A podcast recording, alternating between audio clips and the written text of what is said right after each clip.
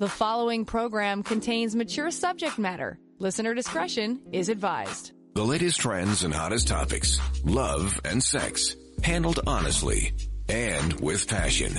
Here's Dr. Lori, CJAD 800. Welcome to the Friday edition of Passion, the night that I uh, like to share some of the latest sex stories with you and get some opinions, and pretty much anything goes. Plus, of course, I answer uh, lots of questions for you. So here are some of the uh, stories that we're following tonight. And a question I want to ask you Do you think marrying your first and only love is a good or bad idea? Talk to you about the science behind that or some studies. Uh, would you ever go to a, a nude restaurant? Blech, I don't think so. Uh, death by porn magazines. Yep, tell you about that.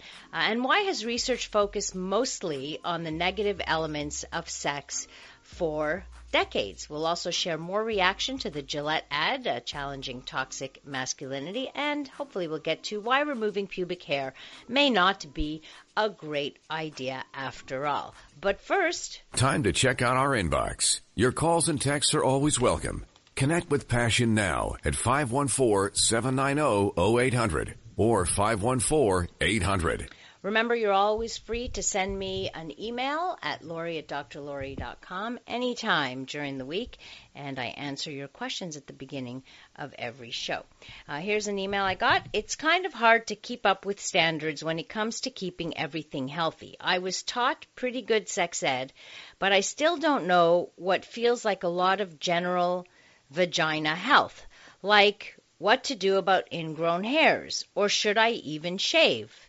Ooh, you'll actually like some of the stories we'll share tonight. Uh, what soaps are friendly and what should be avoided at all costs? Which products do I use that I have heard about from TV shows or social media and what isn't needed? Are there products that, that I should be using that I don't even know about? Is there a minimum care and a maximum over pampering when it comes to care?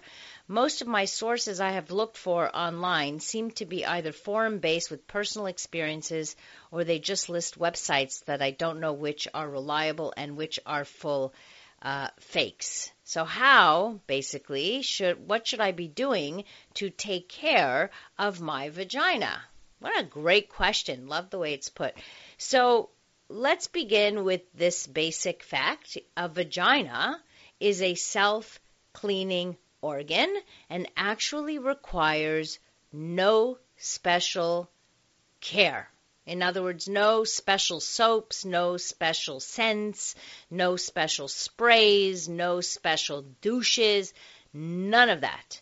All you need to do is wash your external genitals with a mild soap. Nothing needs to go inside.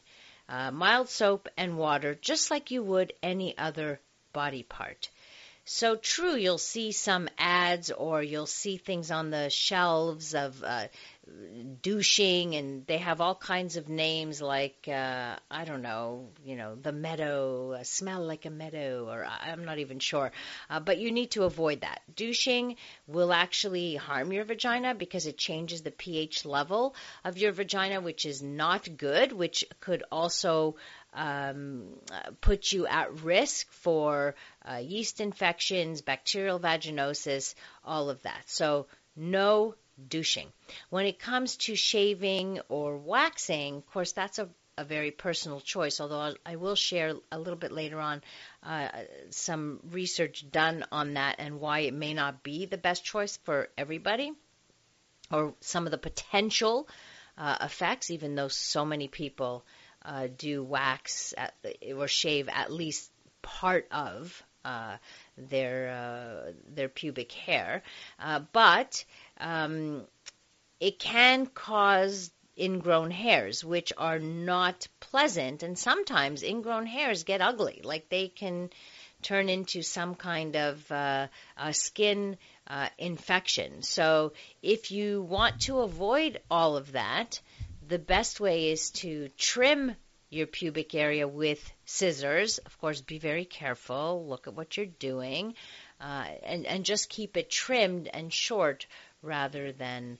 waxed. So I don't know if other people have any anything to add to that, or if they've had experiencing experiences with waxing, laser, electrolysis, and any negative impact of that on their uh, in their pubic area. Would love to hear just some anecdotes at least, but I will share with you some of the um, uh, at least some of the medical side of it uh, from a, a, paper that I read. So I'll, I'll, share that with you soon. Another question. I have problems with my penis. I can't last longer than five minutes, whatever I do. I tried the squeeze technique and the switching positions, but I still can't do it. Antidepressants made me last longer, but it was such a pain to get a boner. His words, not mine. Um, I'm overweight and pretty much stressed all the time. Any tips for this? So, just um, first of all, most men will last anywhere from two to five minutes of intercourse before ejaculating. I know it sounds like a little bit of time, but if you actually count out what five minutes is, how many thrusts there is, you'll see that it's uh, it, it's not such a short amount of time of thrusting. That's not the entire sexual experience, of course. Here we're talking about, on average, uh, foreplay can last uh, anywhere between, let's say, 10, 20 minutes. So that's 20 minutes of arousal and then uh, two to five minutes of uh, intercourse. But that doesn't mean your partner may already have had an orgasm and and so on. So this is true of most men. Of course, you have people who much quicker and people who last a really long time, and then you have those people who have a really tough time ejaculating. It's also very true that antidepressants have an impact on um, either your ability to ejaculate or and or your erectile function and or your libido. This is the impact of antidepressants if you're being treated for depression. So, and if you're stressed out all the time, that is going to have an impact on your ejaculation. The more you worry about something, like the more you worry about coming too fast, the likelier you are to make that happen. The more you worry about getting an erection, the more likely you are not to get an erection. This is just the, the mind and body connection. They are connected. The penis doesn't act independently of what's going on in your uh, in your head. So letting go of your expectations of, of, the expectations that you have is the is a first place uh, to start. So you could train yourself um, with the stop and start technique to be able to prolong ejaculation, but you really need to be aware of the point of no return and you need to stop right before and then resume again and then and then do this as a cycle. A lot of problems that men have who ejaculate too quickly is they are not aware that they try to distract themselves uh, thinking that if they think about baseball, somehow that's going to help them, but it has the opposite effect. You actually have to be super in tune with what your penis is experiencing and feeling so that you are aware of that point of no return. That's the only way you'll be able to train it and train yourself uh, to uh, to last longer. Coming up, I'll ask the question Is marrying your first and only love a good or bad idea? Have you, are you with your first and only love? Do you have any regrets? Uh, maybe you want to share them with us. It's anonymous, so no worries. Your relationship's on the line. Connect with Dr. Lori now. 514-790-0800. Passion. News Talk Radio. CJAD 800. On the topic of hair removal, got this text. I'm wondering what the safest and best permanent hair removal products on the market may be, and if perhaps you might know how efficient the lasers found at pharmacies are, including a product called No No. So, I, this product, I think I've heard of this. If you're going to have laser hair removal, you don't want some machine you get at the pharmacy or whatever. You want to do this by a professional with a proper machine. Like I'd be afraid of burns and and whatever else it is. uh, if you're going to laser all of it, just remember that there may be a time when the fashion comes back and you don't have to wear a pubic wig, right? you may want to like you you may look at yourself and say. Uh, and who knows? So the fashion seems to the fashion trend seems to be turning around. There's now, from what I understand, porn being made like with full pubic hair again. So uh, there might be, uh, you may not want to get rid of it permanently. Uh, so I'm not, like laser is the only one I know that you can remove permanently. I certainly wouldn't do electrolysis. Uh, it's painful and it goes hair by hair. Um, but I know laser uh, can work. But I would, I would go to a, a even a, a medical doctor or cosmetic specialist who can do that for you.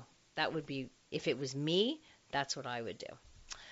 All right, I have this question for you, and tell me what you think. Are you with your first and only lover, your only partner? Uh, do you have any regrets about that? Any curiosity? Do you think you like if it, if it was your own kid or you were giving advice to somebody, would you tell them don't um, don't marry your one and only, or would you want them to uh, have a little bit more uh, experience, let's say. So there's a, a, psychologist who wrote an article called Why Marrying Your First Love is a Terrible Idea. I'll tell you what she wrote, but then I'm going to look at uh, I'll look at it with you the the science behind that. What are actually the fi- what do the findings say? What does the science say? And there aren't that many studies done on this, but there's uh, a few anyhow.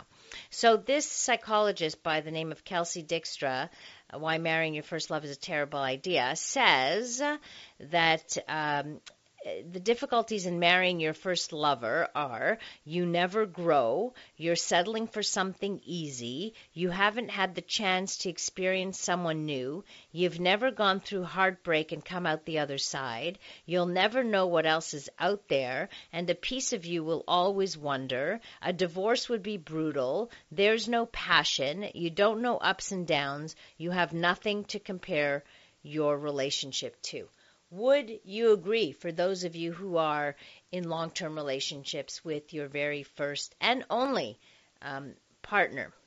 You think these uh, problems are inevitable? I don't think so. I, think there are plenty of people who uh, have great relationships who do not experience any of those things, who are with their uh, one and only. So, what does the science say about this? Actually the the the few studies that exist uh, in this field indicate that first love marriages are actually stronger than other marriages. So this is there's very little that's written on this, but what is written on there is quite positive. There's a, a study done that reported that 64% of people in first love marriage say that they are definitely in love, and this is compared to 57% of the general married population.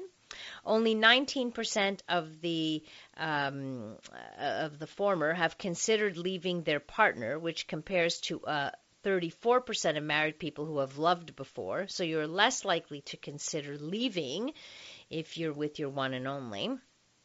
People who married their first love are also more likely, 97%, to think they will be with their partner until their dying day than people who did not, so 88% versus 97%.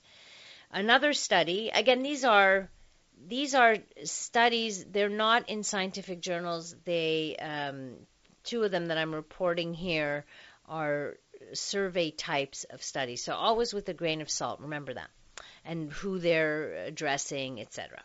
Uh, so another study uh, reveals that a quarter of us are still with our first love, and that 41% of people enjoy the best sex of their lives with their first love.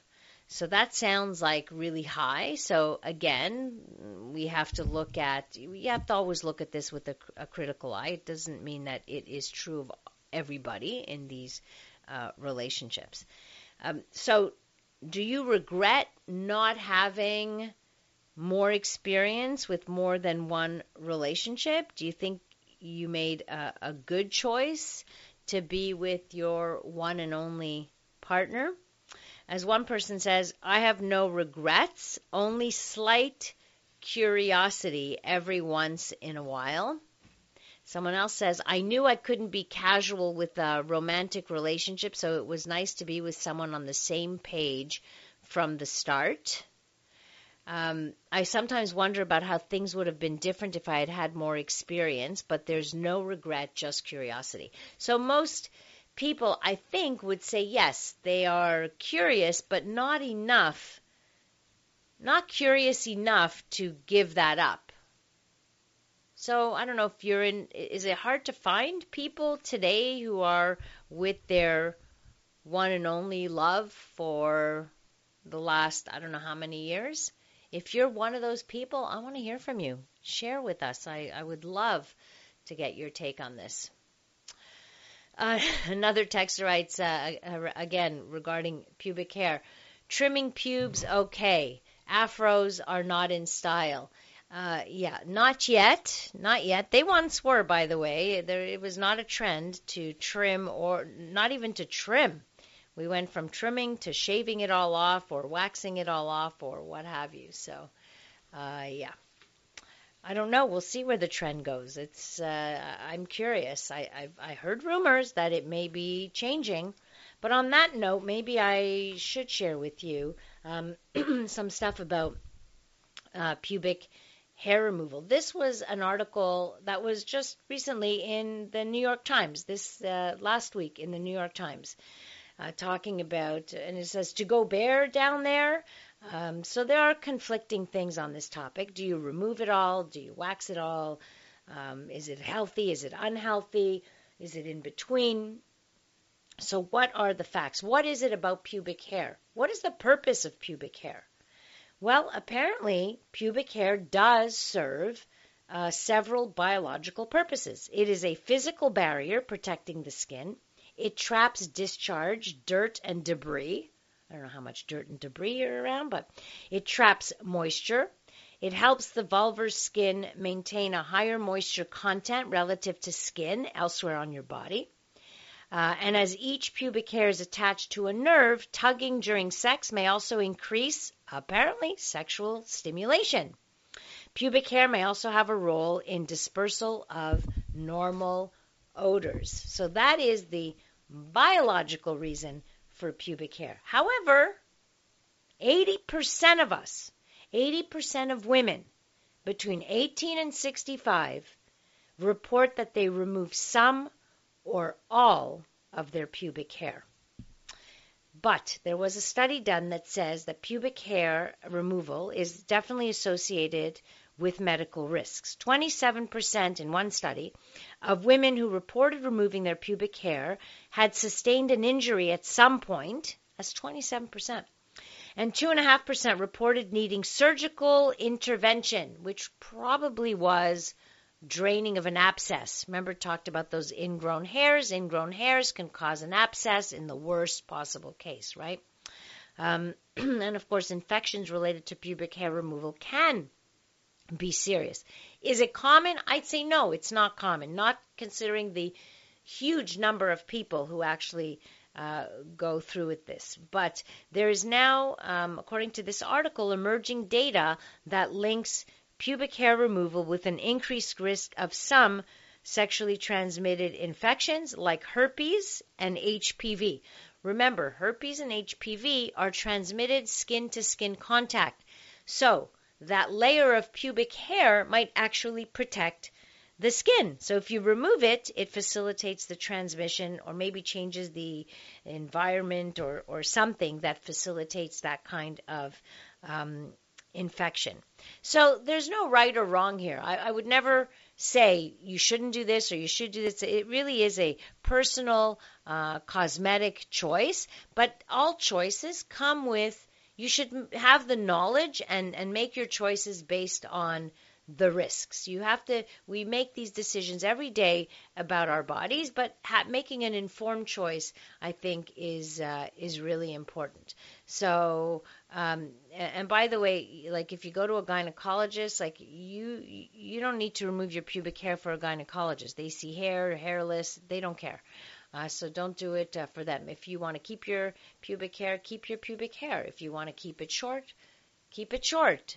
Uh, you can just trim it. You don't have to wax it. You don't have to shave it. All those things that, for some women, it's hugely uncomfortable. They say they walk around with such an itch for so long after that uh, they'd never do it again. I've heard that from uh, quite a number of women. So, on on pubic hair, we can you know keep talking about that too. Uh, is sex good for us? Uh, this is something that I'll talk about. The research seems to have focused why on only the negative elements of sex since the 1960s. Why aren't we focusing on the positives of sex? So I'll discuss uh, that paper in a little bit after we check in with our CJAD 800 newsroom. The following program contains mature subject matter. Listener discretion is advised. From the pleasure to the pain and everything in between. Passion with Dr. Lori. News Talk Radio. CJAD 800. Got some uh, advice on pubic hair removal from a listener. If you maintain the removal of pubic hair, it won't be itchy. Okay. Uh, so I guess you'd have to shave it pretty frequently if that's the case. Uh, you can use Veet hair removal for sensitive skin.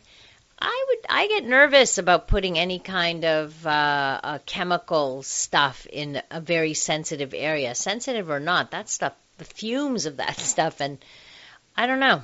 That uh, I, would love to hear other people's uh, uh, pubic hair removal uh, tips.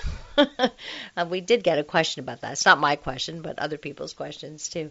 All right, is sex good for us? Well, uh, according to uh, a psychologist and her colleagues, despite the positivity of sex these days, uh, they noted a disturbing historical fact uh, among Americans. We are bitterly divided as to whether sex is a positive experience that gives meaning to life or whether sex constitutes a political, social, and spiritual danger. Not that sex is inherently bad, but that certain sexual behaviors are wrong or hazardous, and to evaluate where the balance is and whether that balance has shifted over the past five decades, they assessed how four prestigious sex and medical journals have portrayed sex since the 1960s. I think it's a, a brilliant look, like a sexo historical look. Uh, three global options were possible in the research they explored. Either it was positive, so focusing on positive attitudes towards sex, sexual desire, sexual fantasy, sexual excitement, sexual pleasure, sex and happiness, orgasm, sex and intimacy, sexual satisfaction, positive and or healthy relationships. That would be the positive look. Neutral would be those articles or those studies focusing on neither positive nor negative aspects, such as identity formation, uh, the prevalence of various sexual identities or sexual behavior, or anything on sex education. And the negatives would be those studies focusing on mental health problems, sexual dysfunction, the dangers of sex, sexual stigma, shame, uh, risky sexual behavior, sexually transmitted infections, HIV, AIDS, teen pregnancy, homophobia, sexual harassment, uh, sex trafficking, uh, prostitution, negative attitudes, sexual violence, sexual abuse. Uh, so those are all the, the negative aspects of sexuality. And what their findings, um, what they found was that over the past five decades, this is what they concluded that overwhelming attention was given to the negative aspects of sex. So nearly 60% of all the studies they looked at in these journals, which are uh, journals that have uh, basically that that publish studies uh, about sexuality. Uh, nearly 60%, uh, it was all about the negative aspects of sex. Only 7% were devoted to positive sex topics, and about a third were neutral in their coverage of sex, and there was no increasing trend over time to the positive aspects of sexuality. So we talk a lot uh, out loud about the positive aspects of sexuality, but uh, they're not being studied. Why? So the author speculated.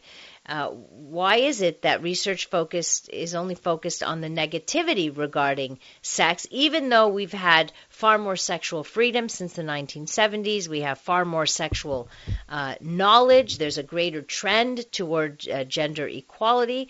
There's definitely a uh, there's a whole positive psychology movement to go with this. So what's happening?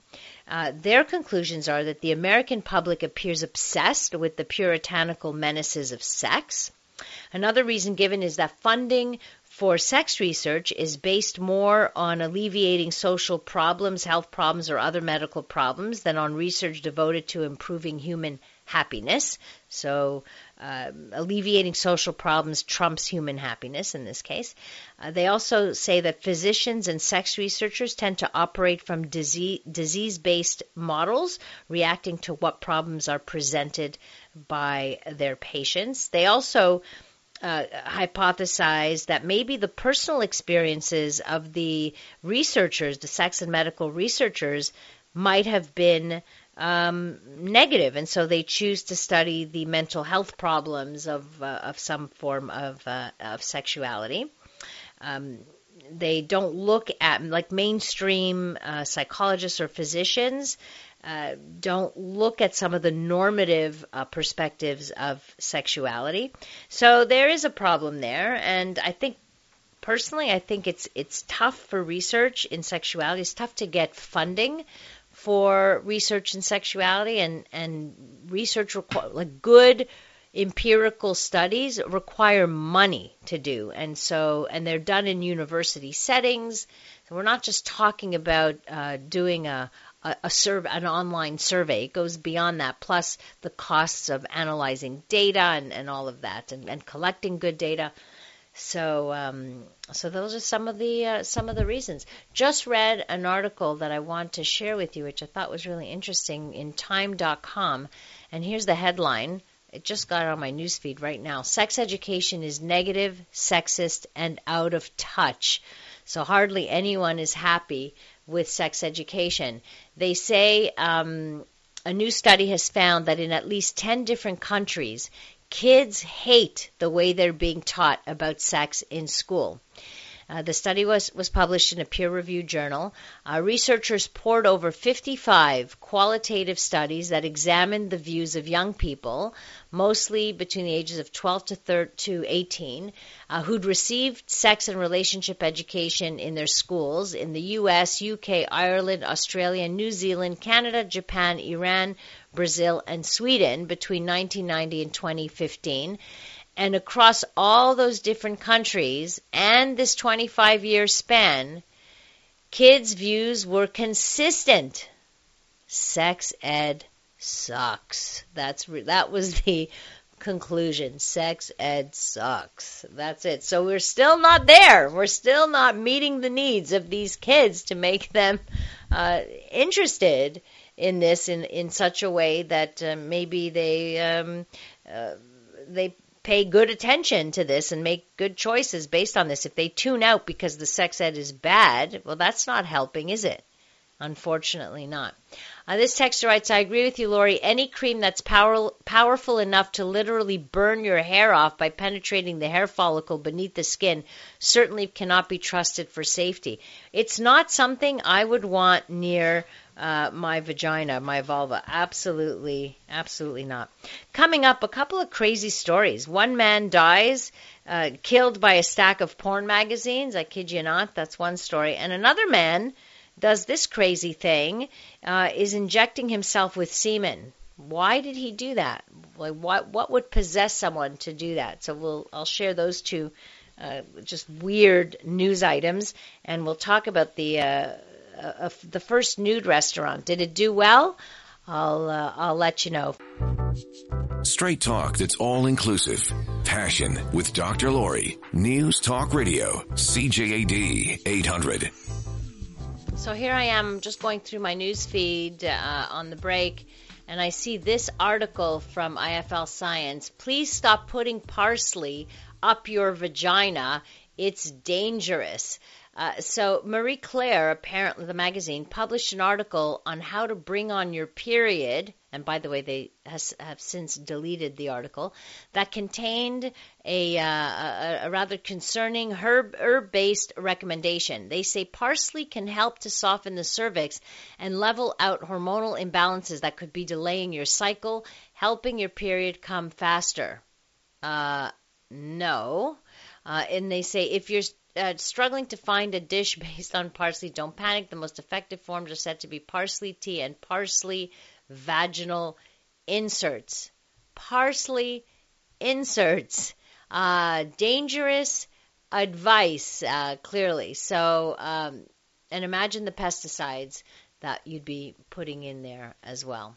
Anyway, it's uh, dangerous, so uh, please don't do that. Putting any kind of uh, fresh produce into your vagina risks bacterial infection. Remember, you have a pH balance that needs to be uh, maintained. It could have life threatening consequences if you get uh, these pesticides in there or what have you. Uh, no, according to one doctor, there is no evidence of any benefit to a woman doing this and a, and a clear risk of significant harm as much as far as uh, even death have been uh, reported. So thankfully, they took it down.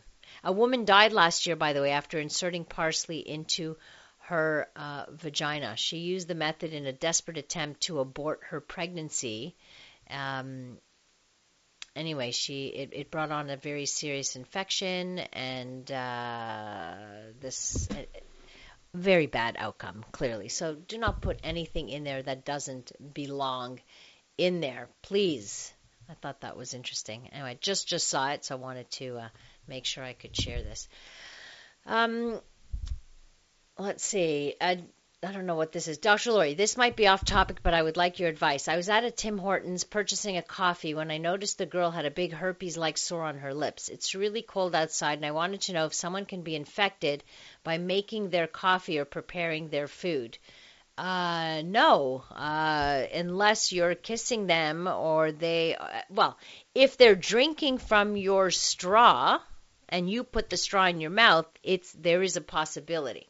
So you, if you kiss them, there is a possibility. But them simply preparing your food, uh, no, it wouldn't. Uh, it, it, that wouldn't cause it. And it's also not caused by a cold. I know it's cold outside. I know it's called a cold sore, but uh, it really uh, it's not caused by a cold. It's somebody who's it, it, it really is when your immune system is a bit down.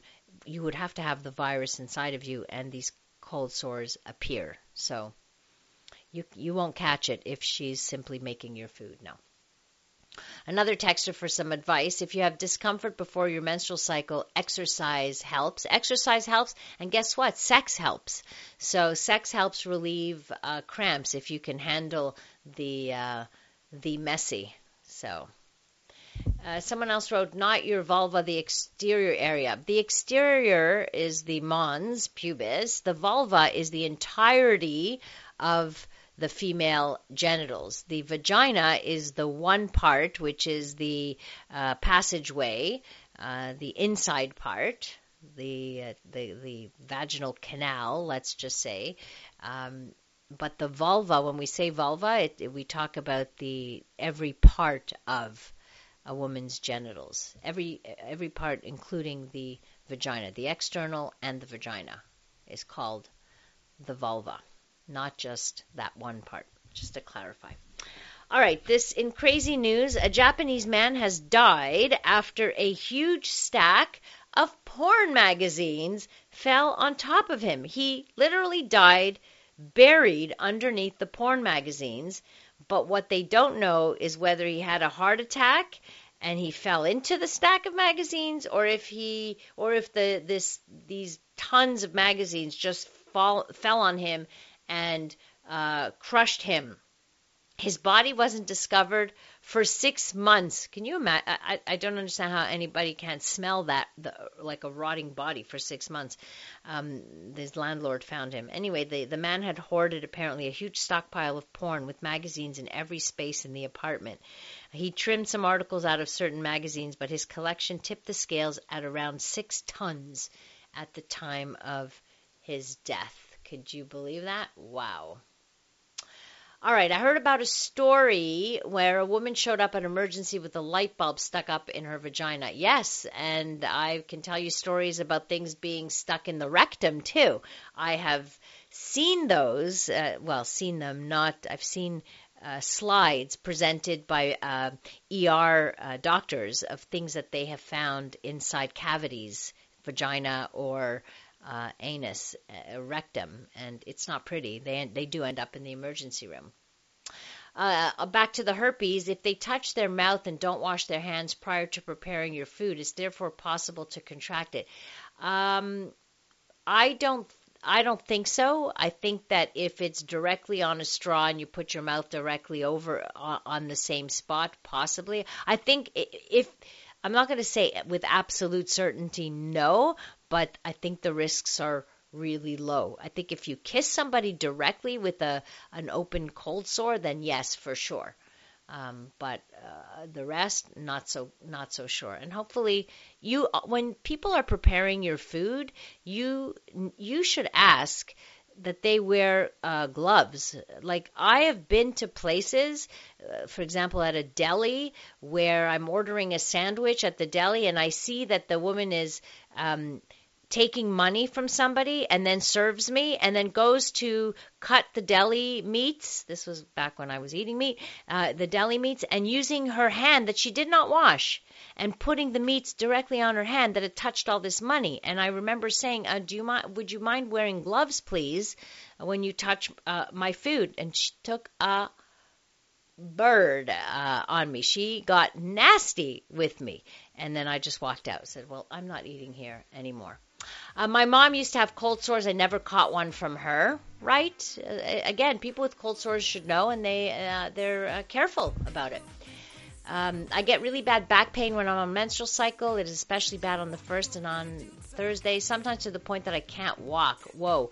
This is something, by the way, that uh, I'm going to keep this question because next week we have our vagina dialogues and I will ask this to our gynecologist. So don't worry.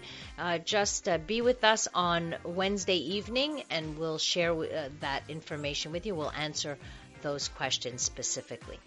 Thank you guys for tuning in uh, tonight and spending your precious time with me. Thanks to our wonderful technical producer, Dave Simon. If you want to find me on social media, easy peasy at Dr. Lori Betito. My last name spelled B E T I T O. Uh, you or you can also email me through my website uh, at uh, www.drlori.com. Coming up next here on CJAD, we've got the CTV National News for you. Have a great rest of the evening, a wonderful weekend, and remember to live your life with passion.